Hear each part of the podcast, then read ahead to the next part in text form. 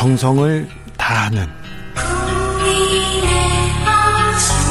국민의 방송. KBS 주진우 라이브. 그냥 그렇다고요.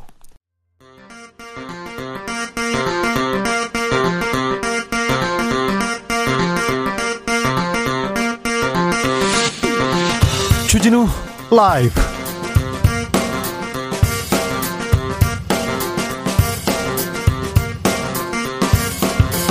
2020년 9월 14일 월요일입니다. 안녕하십니까? 주진우입니다. 수도권 거리두기가 2단계로 완화되면서 헬스장이 다시 문을 열었습니다. 카페에서 커피도 다시 마실 수 있게 됐고요. 그런데 지금부터 추석 전까지가 매우 중요하다고 합니다. 정은경 질병관리청장은 취임사에서 우리는 태풍이 부는 바다 한가운데에 있다고 했는데요. 몸은 흩어지고 마음은 모아야 코로나 기세 꺾을 수 있습니다. 코로나 관련 소식 주필에서 모아봤습니다.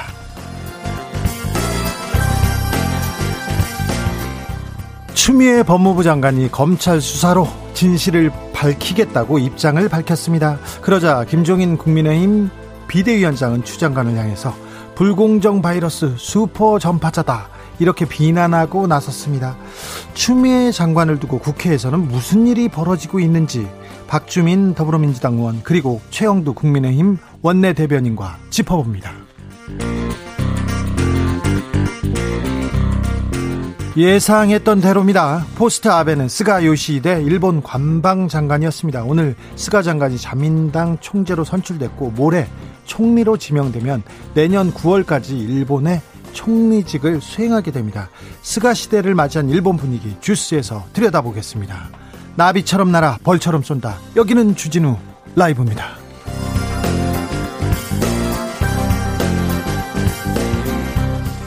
오늘도 자중잘 겸손하고 진정성 있게 여러분과 함께하겠습니다. 새로운 한 주 시작됐습니다. 수도권에서 거리두기 2단계로 완화됐는데요.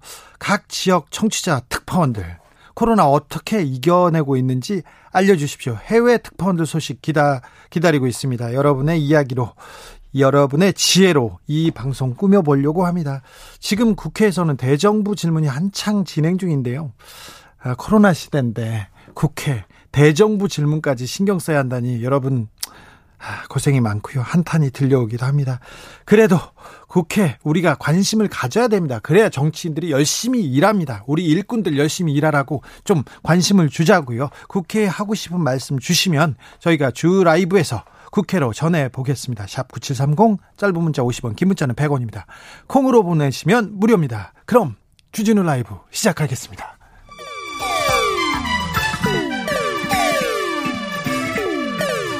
3805님, 그 언젠가 나를 위해 시사를 던져주던 단발머리. 주진우 라이브? 왜 이런 거 저 시키는 거? 단발머리 휘날리며 늘 진실을 쫓겠습니다. KBS 1라디오 주진우 라이브.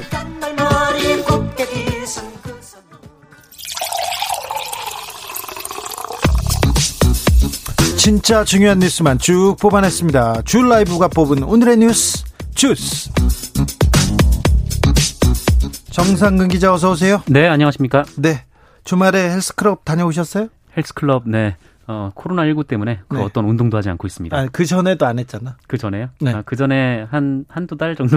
다니기도 했어요? 아, 그럼요. 아, 정상근 기자는 저보다 낫네요. 네. 끊고 나서 한두 달, 끊고 나서 한두 네. 달. 네. 저는 그, 저기, 헬스클럽 가서 왜 네. 돈 주고 헬스 트레이너들한테 혼나면서 기합 받는 음. 건지 이해가 안 돼서요. 네, 저는 안 그러면 죽을 것 같아서요. 아 그래요? 네. 운동을 하시는구나. 운동 얘기는 했었습니다. 차... 네, 했었죠. 네. 네. 알았어? 알았습니다. 네, 코로나 때문에 사회적 거리두기 하느라고 운동을 쉬고 있는 정상근 기자입니다. 네, 그 전부터 쉬긴 했습니다만. 네. 네. 그러, 어, 그렇죠. 사회, 네, 그렇죠. 네. 네. 사회적 거리두기가 수도권에서 2단계로 낮아졌습니다. 이제 카페도 가고 헬스클럽도 갈 수 있답니다. 네, 뭐 확진자가 계속 100명대를 유지하고 있기는 한데 네. 자영업자들의 고통이 계속 이어지고 있어서 정부가 좀 고심에 고심을 거듭했습니다. 민생도 잡아야 됩니다. 경제도 잡아야 됩니다. 네, 결론은 사회적 거리두기 2.5단계를 2단계로 낮추는 것으로 나왔는데요. 어, 한때 이 300명을 넘었던 수도권 환자 추이가 점점 줄어들면서 어제의 경우에는 수도권에서 60명의 확진자가 나왔었습니다. 예. 아, 분명히 이제 감소 추세에 있다라는 거고 아, 이에 따라 거리두기 2.5단계 효과는 충분히 나타났다라고 보고 있습니다. 그렇습니다. 그 국민들이 참아준 결실입니다. 네, 이 사회적 거리두기 2.5단계는 수도권에 발령이 됐었는데 어, 수도권에 한해서 2단계로 다시 낮추기로 했습니다. 이제 2단계로 바뀌면 어떻게 달라집니까? 일단 이 밤 9시 이후 식당, 이 술집의 실내 영업 금지가 다시 전면 영업으로 바뀝니다. 예. 어, 대신 테이블 간 간격을 2미터로 유지를 해야 되고요. 어, 이건 의무화됩니다. 네. 어, 그리고 테이블 내에 칸막이 설치 그리고 개인 그릇이 제공, 개인 그릇 제공 등이 권고가 되고요. 어, 그리고 이 포장과 배달만 허용됐던 프랜차이즈 카페 또한 다시 테이블에 앉아서 커피를 마실 수가 있게 됐습니다. 네. 아, 다만 이 한 테이블 안에서도 한 자수씩 뛰어 앉거나 뭐 그 사선으로 마주보고 앉거나 좀 그렇게 권고가 좀 되고 있고요. 어, 그리고 테이블 간 뛰어 앉기로 인원을 제한하도록 했습니다. 어디 어디 업종에서 이게 지금 풀린 거죠? 네, 아까 말씀하셨던 이 헬스클럽 같은 실내 체육 시설 그리고 네. 이제 중소형 학원 운영이 재개가 됩니다. 예. 어 그리고 고위험 시설로 분류된 곳들은 영업이 다시 안 되는데 이 PC방 같은 경우에는 이 미성년자 출입을 금지하는 조건으로 아, 다시 문을 열게 됐습니다. PC방은 영업, 문을 여는데 미성년자들은 안 된다는 거죠? 네, 맞습니다. 아, 아까 말씀드린 대로 클럽과 유흥주점, 이 방문 판매업 등에 대한 집합금지 명령은 그대로 유지가 되고요. 네. 어, 그리고 학생들, 이 고3 학생들을 제외한 이 수도권의 유치원, 이 초중 고등학생들의 원격 수업 또한 일단 20일까지는 지속이 됩니다. 아, 이번 2단계 완화 조치는 일단 27일까지 이어지고요. 이 추석 연휴가 시작되는 오는 28일부터 2주 동안 이 특별 방역 기간으로 설정돼서 어, 다시 좀 더 강화된 조치를 적용할 계획입니다. 하지만 서울시에서는 강력한 방역 지침 들고 나왔습니다. 네, 서울시는 현재 시 전역에 내려져 있는 10인 이상 집회 금지 조치를 이 정부의 특별 방역 기간에 맞춰서 어, 다음 달 11일 밤 12시까지로 재차 연장하기로 했습니다. 예. 아, 서울시는 이 8.15 광화문 집회로 인한 코로나19가 전국적으로 확산됨에 따라서 위험 요소를 차단하기 위해 이 지난달 21일부터 이 서울 전역에 10인 이상 집회 금지 명령을 내렸었거든요. 어, 그리고 코로나19 확산세가 계속됨에 따라서 이달 13일까지 1차로 연장을 한 바가 있습니다. 어, 서울시가 이번에 또다시 연장을 하게 된 배경은 이 추석 연휴 그리고 개천절 한글날이 포함된 이 특별 방역 기간에 이 서울에 신고된 집회가 현재까지 117건에 이르기 때문입니다. 아, 그리고 참가 예상 인원이 40만 명이나 된다라고 하는데 어, 이에 서울시는 이 신고단체에 공문을 보내서 집회 금지를 통보했고요. 집회 제한이 실효를 거두도록 이 서울지방경찰청과 협력해서 필요한 조치를 모두 하겠다라고 밝혔습니다. 때가 어느 때인데 아직도 10월 3일 그리고 네. 개천절과 한글날에 대규모 집회를 한다고 하는데 아, 대규모 집회 다 좋, 좋습니다. 상황도 다 좋은데 나와 이웃 그리고 가족들한테 전염병을 퍼뜨릴 수도 있다. 이거에 대해서는 좀 고민해 주시기 바랍니다. 네, 모두를 네. 위해서 좀 밀어줬으면 좋겠는데. 네. 네. 어, 그리고 이 코로나19와 독감이 동시에 유행하는 상황을 예방하기 위해서 이 서울시는 고위험 직군 15만여 명에게 어, 무료로 독감 예방 접종을 할 예정입니다. 고위험 직군이라면요? 대중교통 운전사, 그러니까 버스 운전하시는 분들, 뭐 택시 운전하시는 분들, 뭐 이분들이 있고, 어, 그리고 보육교사, 어, 사회복지시설 생활자, 산후조리원, 아동 돌봄센터 종사자, 환경미화원, 공동주택 경비 인력 등이 대상입니다. 코로나 확진자 현황 좀 살펴볼까요? 네, 오늘 코로나19 신규 확진자는 그 오늘 0시 기준으로 109명입니다.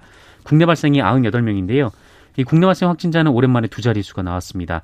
뭐 하지만 아시다시피 월요일이 확진자 수가 다른 날에 비해 좀 적습니다. 그래서 이번 주 후반까지 좀 지켜봐야 되는 상황이고요. 예. 아, 다만 지난 주말에 그 이틀 합쳐서 확진자가 257명이 나왔거든요.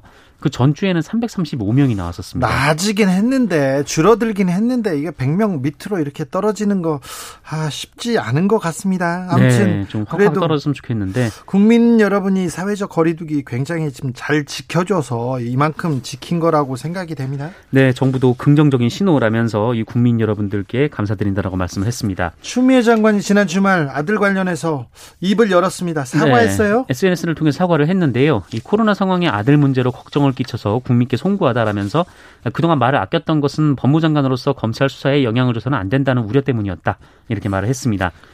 다만 논란이 인 것 자체가 송구하다라는 것이지 아들의 휴가에는 절차적으로 문제가 없음을 주장을 했는데 이 아들이 입대 전에 왼쪽 무릎 수술을 받았지만 엄마를 걱정해서 기피하지 않고 입대를 했다라고 얘기를 했고요. 어, 군 생활 중에 오른쪽 무릎도 수술을 받아야 해서 그 왼쪽 무릎을 수술했던 병원에서 어, 수술을 받았고 어, 수술 후 3개월의 안정이 필요하다라는 진단이 있었지만 한 달을 채우지 못하고 부대로 돌아갔으며 이 남은 군복무도 모두 마쳤다라고 말을 했습니다. 사과는 했습니다. 그런데 정치권에선 여전히 공방이 이어지고 있고요. 오늘 아, 대정부 질문에서도 계속 추추추 추미애 네. 장관 얘기로 계속되고 있습니다. 네. 이 문제는 잠시 후에 훅 인터뷰에서 또 살펴봐야 됩니다. 자, 의대생, 의대생들도 단체 행동을 끝내기로 했습니다. 네, 의사협회 그리고 전공의 전임의들이 이미 단체 행동을 끝낸 상황에서 의대생들이 계속해서 동맹 휴학을 이어왔었습니다. 어, 그리고 어제 그 의대 4학년생들을 시작으로 오늘은 예과 1학년부터 본과 3학년 학생들까지 이 단체 행동을 중단한다, 유보한다라는 입장을 밝혔습니다.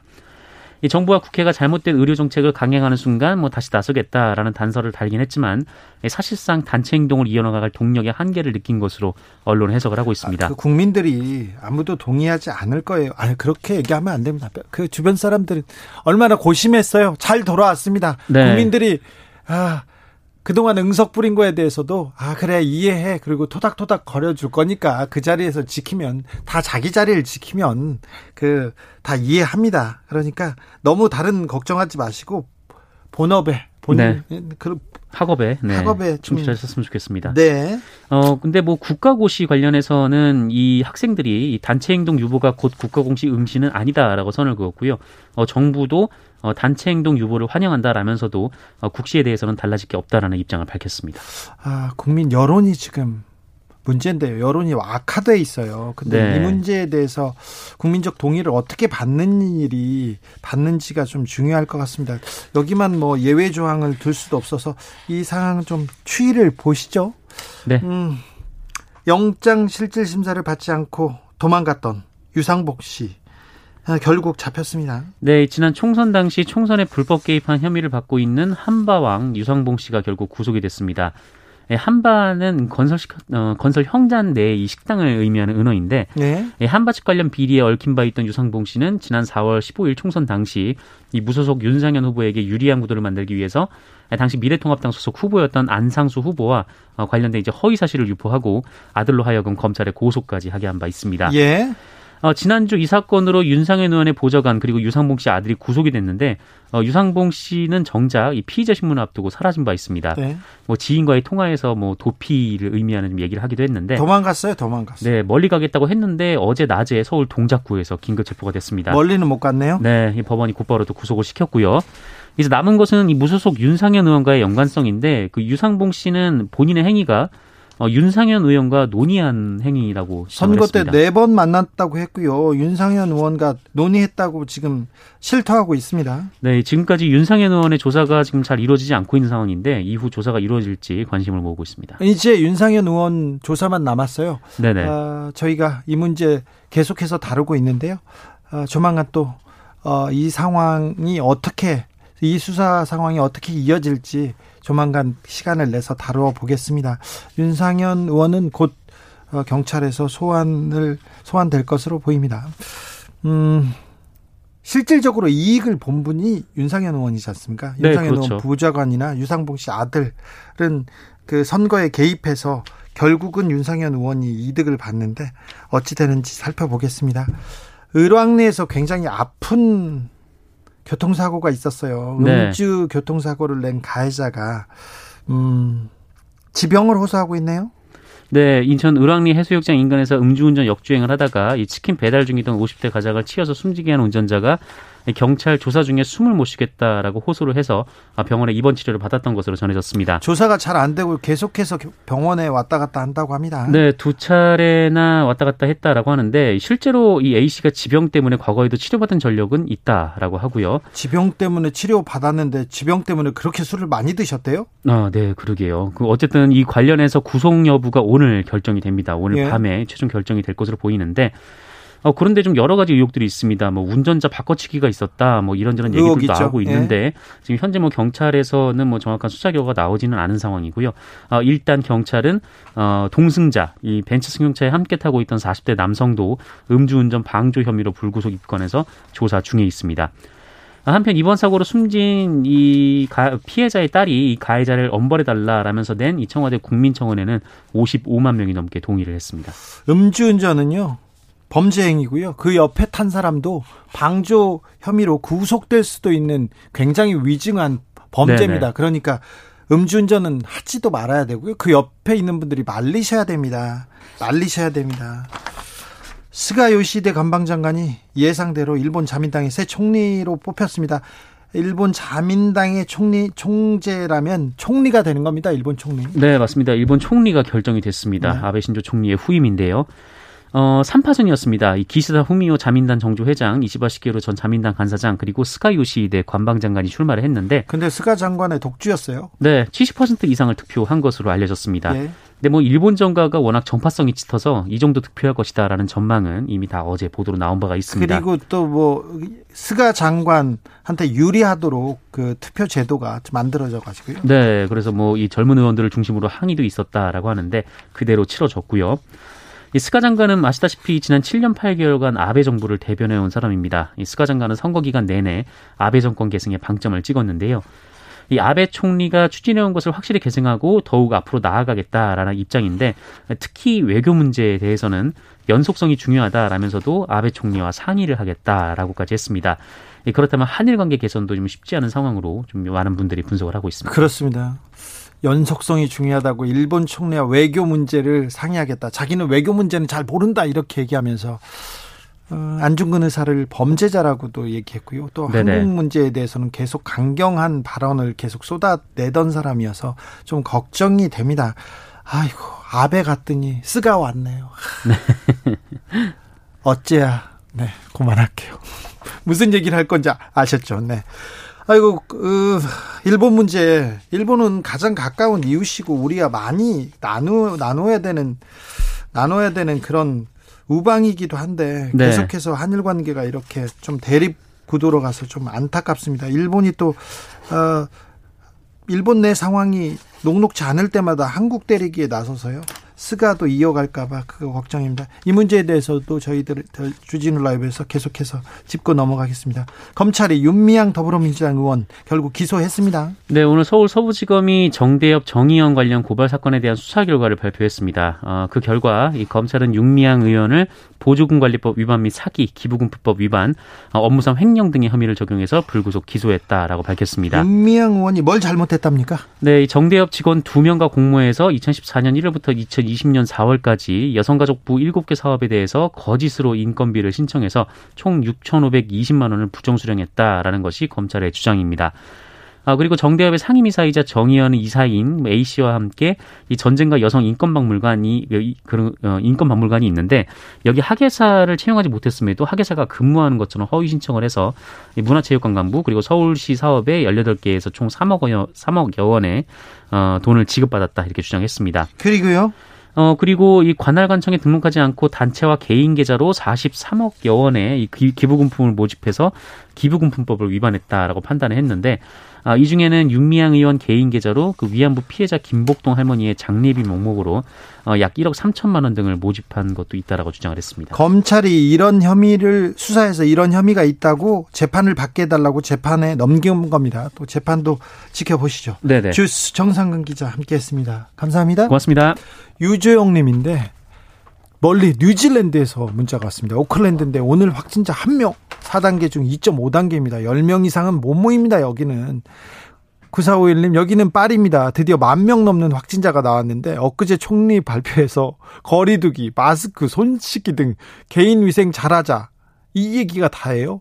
격리 기간 14일에서 7일로 단축, 주 내용이, 주 내용이 별로가 없네요. 만 명인데 모든 학교는 개학했고 카페나 레스토랑에는 많은 사람들이 모여 담소를 나눕니다. 쇼핑몰, 식당, 마트 모습만 보면 파리는 코로나 종식이 선언된 것 같은데요.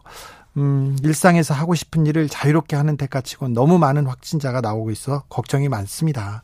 정혜경님은 집회 한 번으로 전 국민 한 달 고생했고 고생 중입니다. 제발 당신들의 가족을 위해서 집회는 좀 자제해 주세요. 이런 문자 보내셨습니다. 이병우 님은 술 좋아하고 모임 많은 저는 아예 미니 하루까지 사서 혼술 맛있게 하고 코로나 상황 극복하고 있습니다. 혹시 야구 선수 출신 이병훈 님은 아니겠죠? 아, 그 형이 술을 혼자서 많이 드시는데 엄재승 님은 국정감사 TV로 잠깐 봤는데요. 정치, 민생, 코로나 다 날아가고 온통 추추추추 뿐 이렇게 합니다. 국정감사는 아니고요. 대정부 질문인데요. 아, 그러게요. 국회에서도 내내 추추추추 뿐이네요. 3080님, 자영업자인데요. 지금 코로나 때문에 생사의 기로에 있어요. 근데 국회는 장관 아들 휴가 2, 3일 가지고 시간을 보내고 있군요. 이런 생각합니다. 굉장히 엄중한, 어목한 시기인데, 사실 민생, 경제, 어, 정치, 뭐 좀 다 챙겨 주십시오. 그러, 꼭 좀 그래 주십시오. 우리 정치인 국회의원 여러분. 교통정보센터 다녀오겠습니다. 오수미 씨? 주진우 라이브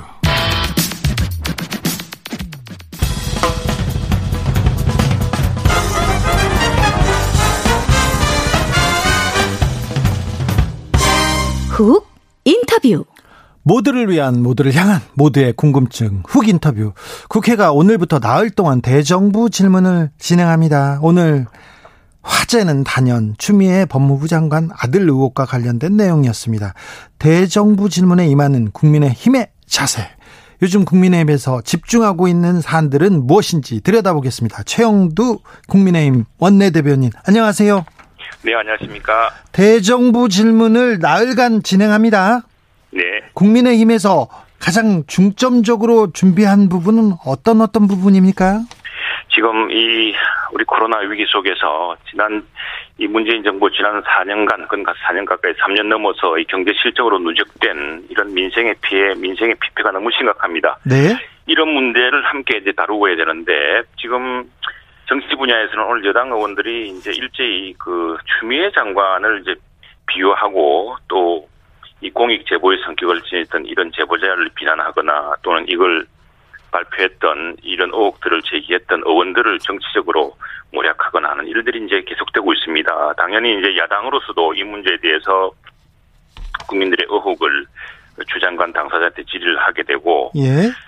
아, 이런 답답한 상황이 진행되고 있습니다. 오늘부터 이제 오늘은 외교 통일 안, 아, 오늘 정치 분야고요. 내일은 외교 통일 안보, 모레는 경제, 또 마지막 날인 목요일 날은 교육 사회 문화 분야 이렇게 되어 있습니다. 저도 17일 날 교육사회 문화 분야를 대정부 질문에 놨습니다. 네. 오늘 역시 그 큰 쟁점은 주미애 법무장관의 아들의 이른바 황제 휴가. 그러니까 이 가추샤 다녀왔는데 뭐 병가가 있다고 하지만 가추샤 병사들의 평균 휴가 일수보다 훨씬 깁니다. 훨씬 기고 근데 요점은 핵심은 이게 근무지 이탈 부대 미복귀 사건이 이게 지금 그 여기에 대한 수사가 지금 8개월째 어, 지연되고 있다는 사실입니다. 음. 그래서 여기에 대해서 아니 이게 그리고 또 하나 그 사이에 어, 의정부에서 용산으로 근무지 이동을 해달라든가 또 평창올림픽 때 통역병을 어, 맡을 수 있도록 해달라든가 이런 등등의 청탁 여부 이런 것들이 이제 쟁점이 되고 있습니다.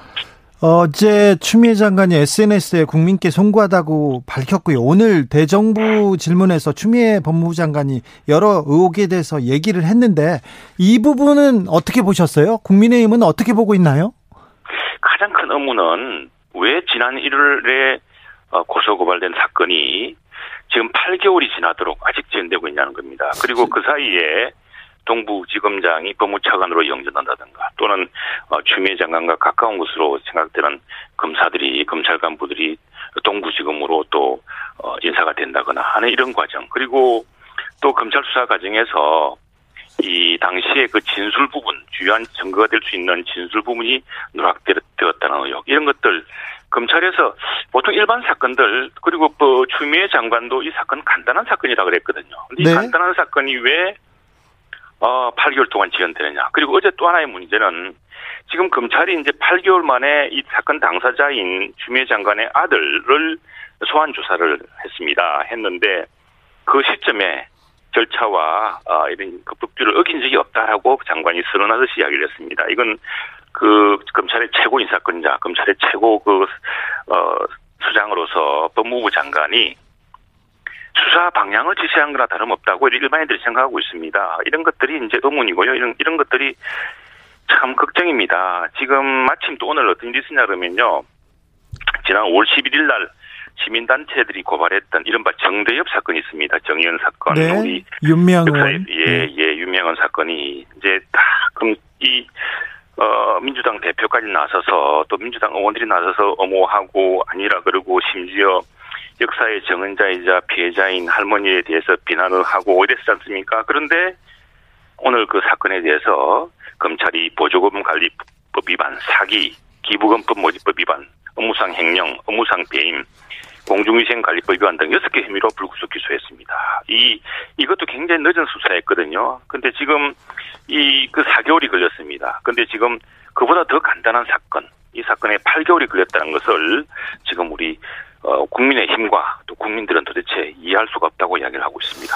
아, 검찰의 늦은 수사. 그런데 그 네. 검찰에서 이렇게 수사가 늦, 좀 늦장이다 이렇게 비판받는 건이 이 건만은 아니잖아요. 나경원 전 의원 건도 있고 윤석열 총장 가족도 있고 뭐 다른 건도 아, 그러니까 굉장히 예. 그런 사건을 빨리 수사를 해야죠. 그걸 그렇죠. 왜안 하겠습니까? 두 아무튼 가지 있을 겁니다. 하나는 네. 이 사건을 고발한 사람들이 뭐 안 나와 수사가 안 되는 게 있을 테고요. 또 사건이 고발됐는데 이 사건에 관련된 사람 정인이라든가 또는 뭐 이 관련된 당사자가 자꾸 한다든가 여러 가지 이유가 있을 겁니다. 그러나 어떤 경우든 법 앞에서, 법 앞에서 모든 사람은 평등한 것이고 보통 이런 고소 고발 사건요 빨리 빨리 3개월 내에 처리해야죠. 됩니다. 예, 빨리 빨리 그럼요. 해야죠. 그렇죠. 법 앞에 의혹, 평등해야죠. 의혹은 빨리 에, 밝혀주는 것이 검찰의 역할이기도 합니다. 그죠?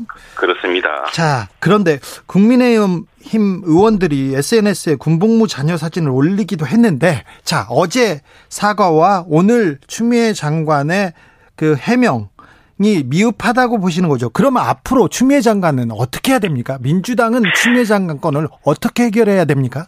오늘 사실은 늘 국민의힘이 아니라 사실 조금 전에 이태규 의원 국민의당 국민의 이태규 의원 질의가 있었는데 국민의힘 이- 이태규 의원이 어떤 검찰 수사 결과가 나오더라도 승복할 것이냐라고 장관한테 물었습니다. 예.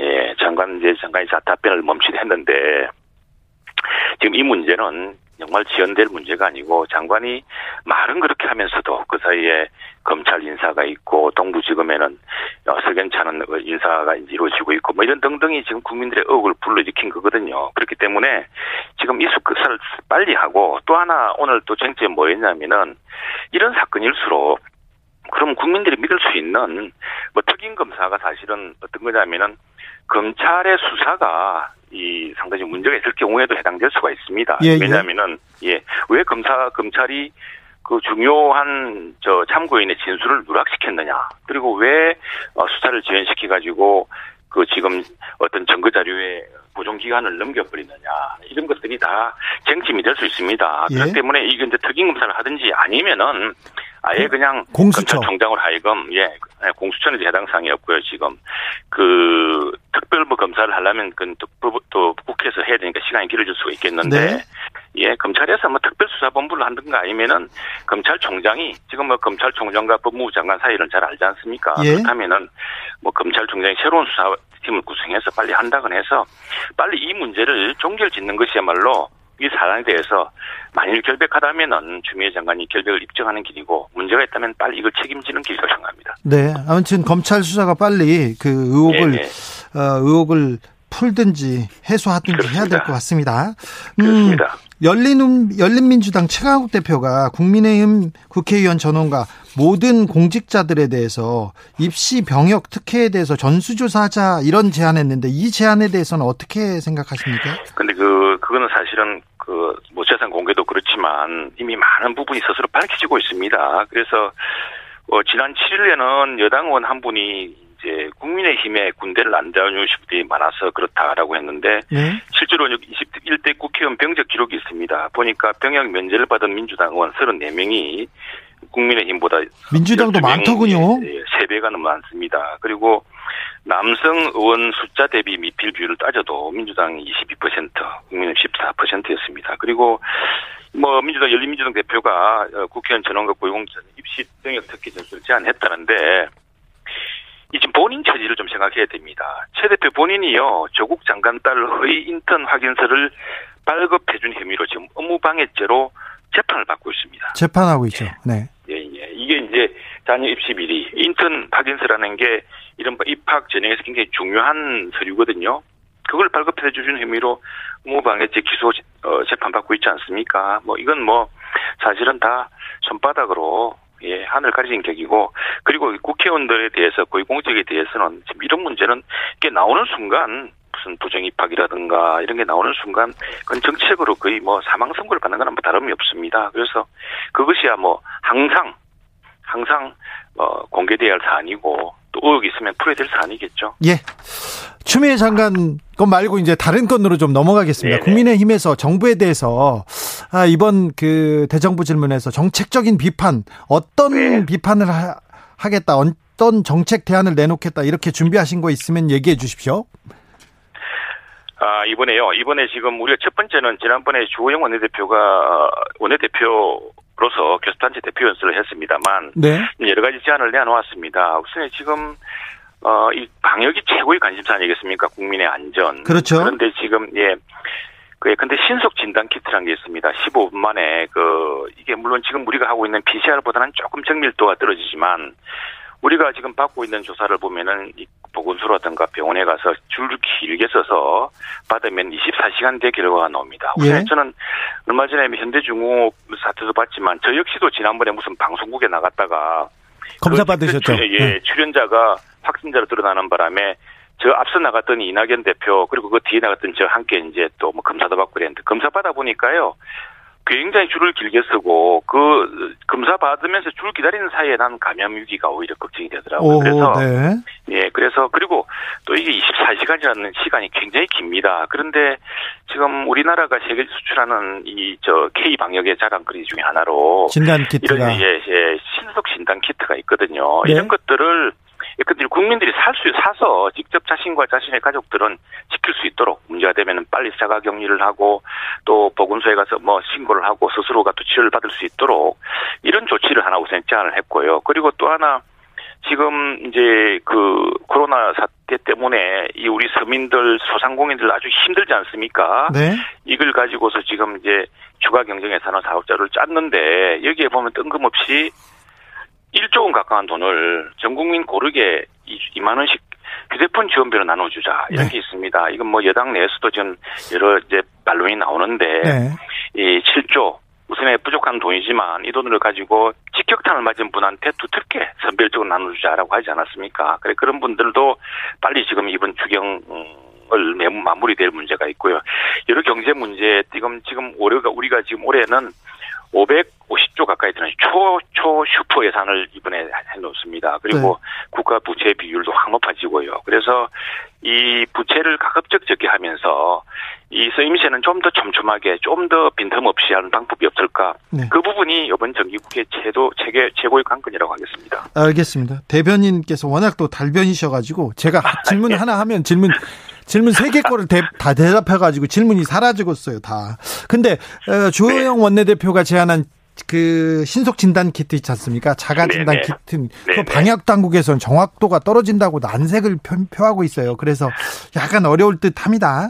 다른 질문 또 여쭤볼게요.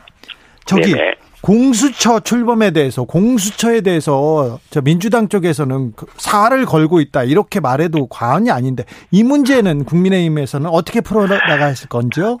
이제 우선에 그 교수단체 대표 연설에서 이낙연 대표께서 말씀하신 게 있습니다. 뭐냐니까 자 우리 국회에서 그 법안의 통과에 찬성하지 않았다고 해서 이미 통과된 법안을 어, 발효를 안 시키는 것은 그것은 의회 민주주의가 아니다라고 이야기를 하셨습니다. 여기에 예. 대해서 주호영 원내대표가 그 다음 날 어, 국회 연설에서 그 정말 어르신 말씀이다. 그렇다고 한다면은 4년 전에 5년 전에 그, 그 당시에는 여야가 거의 얼굴 일치를 봐서 통과시켰던 법에 대해서는 그게 대해서는 왜 4년째 이렇게 공석을 두느냐. 대표적인 게 뭐냐면 특별감찰관제도입니다. 예. 그 당시 특별감찰관 제도가 2013년에 대표 발의됐는데 이게 이제 대통령 친인척과 측근 비리 감찰할 수 있는 거 아니겠습니까? 네. 당시 대표 발의한 당사자가 다름 아닌 더불어민주당 박품계 의원입니다. 이게 시행된 지 4년이 지났는데 지금 임명조차 하지 않고 있습니다. 이게 있으면요. 지금 상당수 고위공직자 수사를 할 수가 있습니다. 바로 착수할 수가 있습니다. 네. 또 하나 뭐 북한 인권재단 이것도 우리가 지금 당장은 뭐 못하겠지만은 어, 북한의 그 인권 탄압 또 인권 침해로 고통받고 있는 동포들을 구하기 하기 위해서 다른 방법도 아닙니다. 그냥 악행을 저지른 북한 관리에 대해서는 그것이 기록으로 남는다는 것만 환기시켜주자. 그랬더니 동독의 경우 그랬다거든요. 동독의 경우에 이모 고문하고 막 이러다가 이런 사실이 남중에 알려져서 먼 후대에 어, 자기가 이 사실이 드러나서 처벌을 받을지 모른다. 해서 그게 이제 나온 게 어, 북한 인권 재단이고 그걸 기록하자는 취지입니다. 이게 뭐 당장 북한에 제재를 가하자는 게 아니고. 예, 예. 그런데 예, 이 이사도 비워두고 있습니다. 그래서 이제 말씀하신 요지가 만약 지금 그러면은 이낙연 대표님께서 말씀하신 대로 어 먼저 그걸 실천으로 모범을 보이신다면 우리도 특별감찰관 제도가 된다면은 네. 공수장 하겠다 하겠다 우리가 반대하고 지금 유엔 심판 중이지만 네. 먼저 모범을 보여달라 이렇게 주문했고요. 네. 네. 정치의 묘를 좀 발휘할 수도 있겠네요. 국민의힘에서. 어 이낙연 대표께서 저 대표 교수단체 대표연설에서 하셨던 예. 그 모범을 먼저 보여주시면 저희들도 뭐 이게 위헌 심판 중이지만 그 모범을 따르겠습니다. 네. 음, 코로나 방역 관련해서요. 국민들이 좀 우려하는 부분이 하나 있는데 개천절에 네. 대규모 집회를 연다는 분들이 계세요. 네네. 여기에 네. 대해서는 국민의힘은 어, 어떤 입장인지요? 오늘 어 지금 며칠 사이에 비대위원장 그리고 우리 원내대표께서 지금 방역 상황이 심각한 만큼 예. 이에 대해서는 어, 이건 자가 좌우 여야가 없는 문제다. 이 네. 문제에 대해서는 어, 우리가 방위의 중요성 또 국가 국민 안전의 보건의 중요성을 먼저 생각해야 된다라고 지금 만류하고 있습니다. 그래서 그 집회에 대해서는 어 진짜 진짜 지금 중대한 고비 국민인 만큼 우리 국민들이 국민의 보건 그리고 안전 이걸 먼저 생각하자라고 이제 이렇게 계속 말씀하고 있죠. 네. 어 국민의 뭐 국민들의 뜻과 국민의 힘과 지금 생각이 그렇게 틀리진 않네요. 개천절 개천절 그 집회에 대해서는요? 예, 우리 국민의힘은 정치가 그동안 국민의 짐이 되고 국민의 흠이 되지 않았습니까? 국민의 짐, 국민의, 네. 국민의 짐과 국민의 흠이 안 되도록 네. 국민의 힘을 모아서 국민의 힘을 실현하도록 그렇게 하겠습니다. 알겠습니다. 아, 합이 잘 맞네요. 라임이 잘 맞아요. 요새 젊은 친구들 얘기 들어요. 네. 예. 지금까지 최영두 국민의힘 원내대변인이었습니다. 감사합니다. 네, 감사합니다.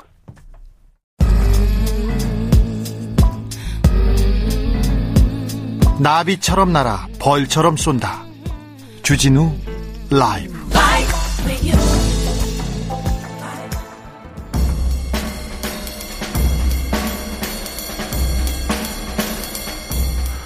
느낌 가는 대로 그냥 고른 뉴스 여의도 주필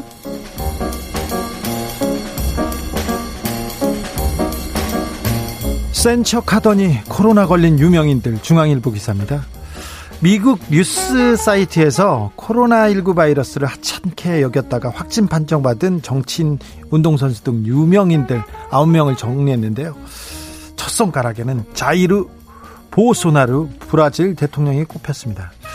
음, 코로나는 가벼운 독감이에요. 그래서 저 마스크 착용 의무화를 독재적인 조치라고 막 비판하더라고요. 그러다가 본인이 걸렸습니다. 본인이. 그리고 어, 부인도 걸리고요.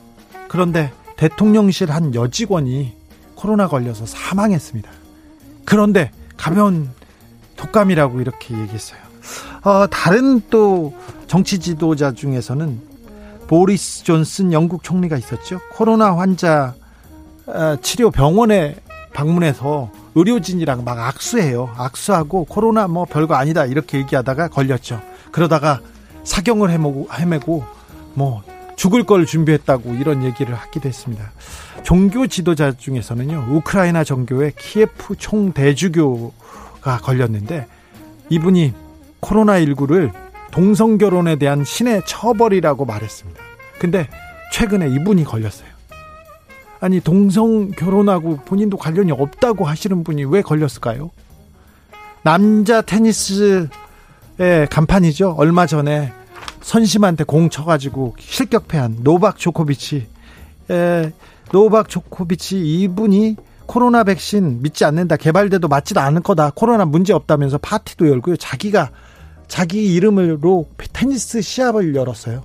그러다 걸렸죠. 이번에 실격당했습니다. 몸에 큰 이상은 없는 것 같아요. 지금 운동 능력을 보면. 하지만 어, 실격당했습니다. 자마이카 출신의 우사인 볼트 100m, 200m 세계 기록을 가지고 있는 우사인 볼트는 자기 생일 파티를 성대하게 열었죠. 3일 만에 코로나 감염됐습니다. 파티에서 마스크 안 쓰고 춤췄거든요. 코로나에게는 전염병한테는 남녀노소, 인종, 종교, 사회적 지위 따지지 않습니다. 누구도 코로나한테 누구도 전염병에 자신할 수 없습니다. 이렇게 함부로 호기를 부려봤자 자기만 손해입니다. 자기 주변하고요. 한스장 찾던 2주 만에 꿈만 같아요. 헬스장 새벽부터 북적 뉴스원 기사입니다.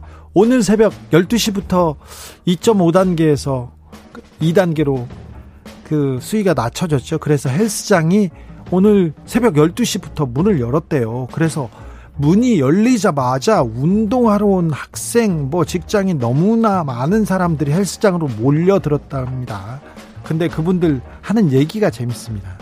2주간 운동을 못해서 근손실이 왔답니다. 아, 거울을 보며 8kg짜리 덤벨을 들고 있던 이모 씨는 어젯밤 헬스장이 다시 영업한다는 소식을 뉴스로 접하고 타자, 찾아왔다며 2주간의 근손실, 근손실을 빨리 메꿔야 한다고 땀을 닦으며 말했다. 이렇게 기사에 나와 있는데 운동 이렇게 좋아하는 분들이 이렇게 많아요. 운동 아 근손실 때문에 얼마나 고생하셨어요. 아 그런데 댓글에서도 그런데 이거 아무것도 아닌 것 같은 일상의 행복. 그냥 운동하고 헬스장에 가서 운동하는 것 자체 이게 얼마나 큰 행복이었는지 다시 한번 느껴집니다. 코로나 때문에 다시 한번 일상의 소중함 생각해 보게 됩니다. 며느라 내려오지 마라. 이 전화만 기다린다. 코로나 눈치전 중앙일보 기사입니다.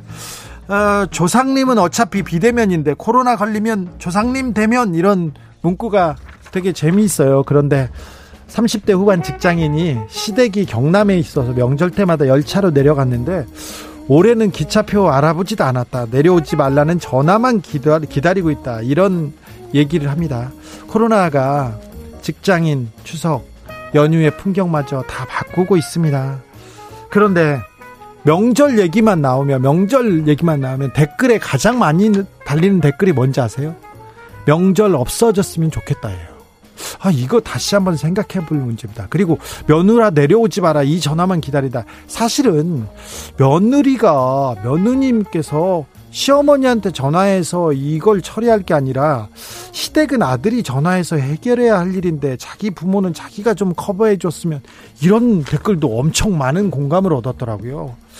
아무튼 코로나 시대 명절 분위기도 바뀔 것 같아요. 앞으로는 명절에 가족들끼리 모여서 정을 나누고 그런 분위기도 조금씩 조금씩 줄어들지 않을까 하는 생각에 아, 그 방향으로 가는 게 가겠다 이런 생각도 있고 아쉽기도 하고 그렇습니다. 명절이 없어졌으면 좋겠다는 분도 있어요. 공감하고 일리가 있는 것 같아요. 그래서 그분들 의견도 들어줘야 되는데 또 아쉬운 또 측면도 조금은 있네요. 택배 올해만 과로사 7명 두려운 추석 분류 작업 문제 해결하라 KBS 기사인데요. 아, 이 문제 안진걸 민생경제 생생민생 통해서 맨날 하던 얘기입니다. 코로나 확산으로 택배 물량이 크게 늘면서 올해만 택배기사 7명이 과로로 숨졌다는 얘기는 계속 해드렸어요.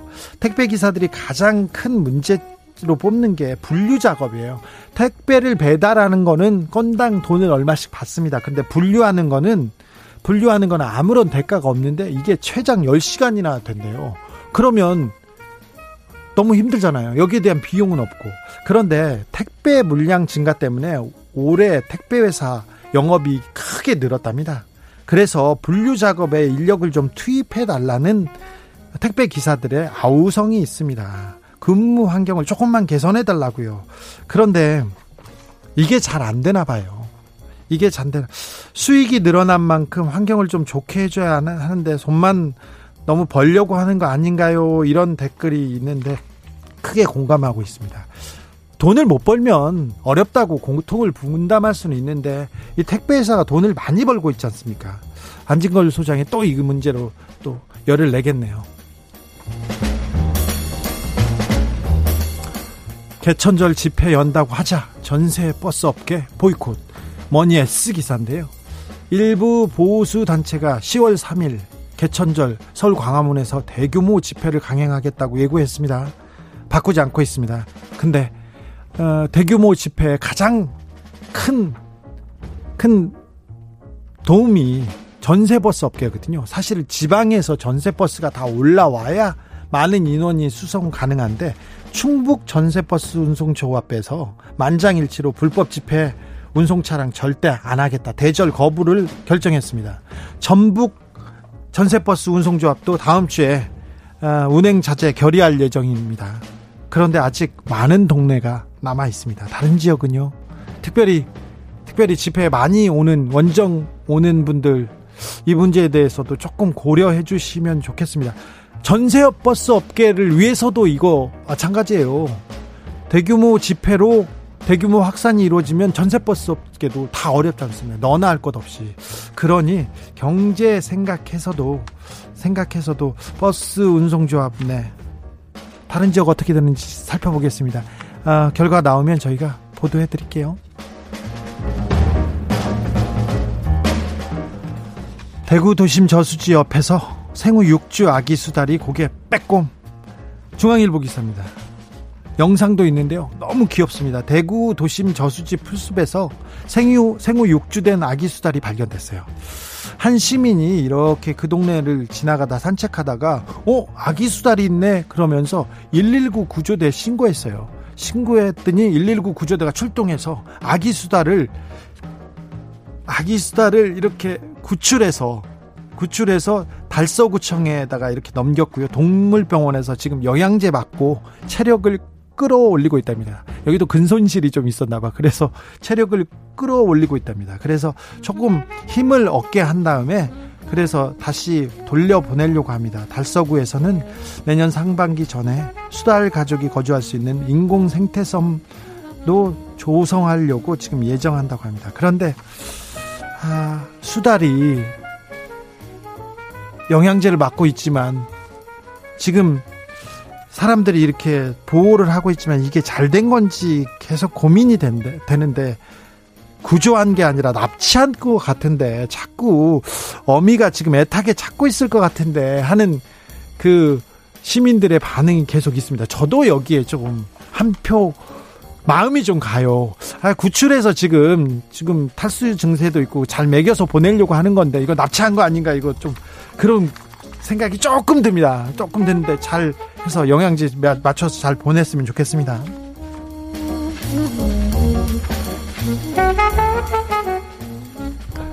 숨 쉴 수 없을 지경이다. 산불 연기에 질식한 미 서부 연합뉴스 기사입니다. 미국 캘리포니아, 오레건, 워싱턴주 주민들이 막대한 양의 산불 연기로 숨을 쉴 수 없는 고통을 겪고 있다고 AP통신에서 보도했습니다. 지금 이 동네에서 큰 산불이 났는데 남한 면적 5분의 1이 화재로 전소됐답니다. 남한 면적의 5분의 1. 경상남북도가 불에 탄 거예요. 와. 근데 더 나쁜 것은요, 산불로 인해서 대기 오염이 최악의 수준에 도달했다는 거죠. 호흡기 질환자가 지금 계속 나오고 있고요. 야외 활동을 하면 생명이 위태로워질 수 있다고 환경당국에서 경고했습니다. AP통신에서 동전 냄새와 같은 매캐한 연기가 포틀랜드 시내를 가득 채웠다. 포틀랜드 주민들은 연기를 막기 위해 문틈을 타올로 막았고 집에서는 보건용 마스크 착용하고 있다고 전했습니다. 상점과 식당들은 대기 오염 때문에 문을 닫았고요. 아, 기후 위기가 이렇게 심각하다. 우리가 음? 우리의 이기심이 지구 온난화를 부추겼고 기후 변화를 일으켰고 결국은 물난리로 불난리로 우리한테 돌아오고 있다는 게 굉장히 무섭게 느껴집니다. 특별히 미국은 세계 기후 협약에서 탈퇴했지 않습니까? 이게 자연 발화, 발화됐다고 어쩔 수 없다고 할 게 아니라 미국에서도 좀 나서야죠. 나서야죠. 이게 미국한테 특별히 보내는 경고로 보입니다. 그래서 더 무섭기도 합니다.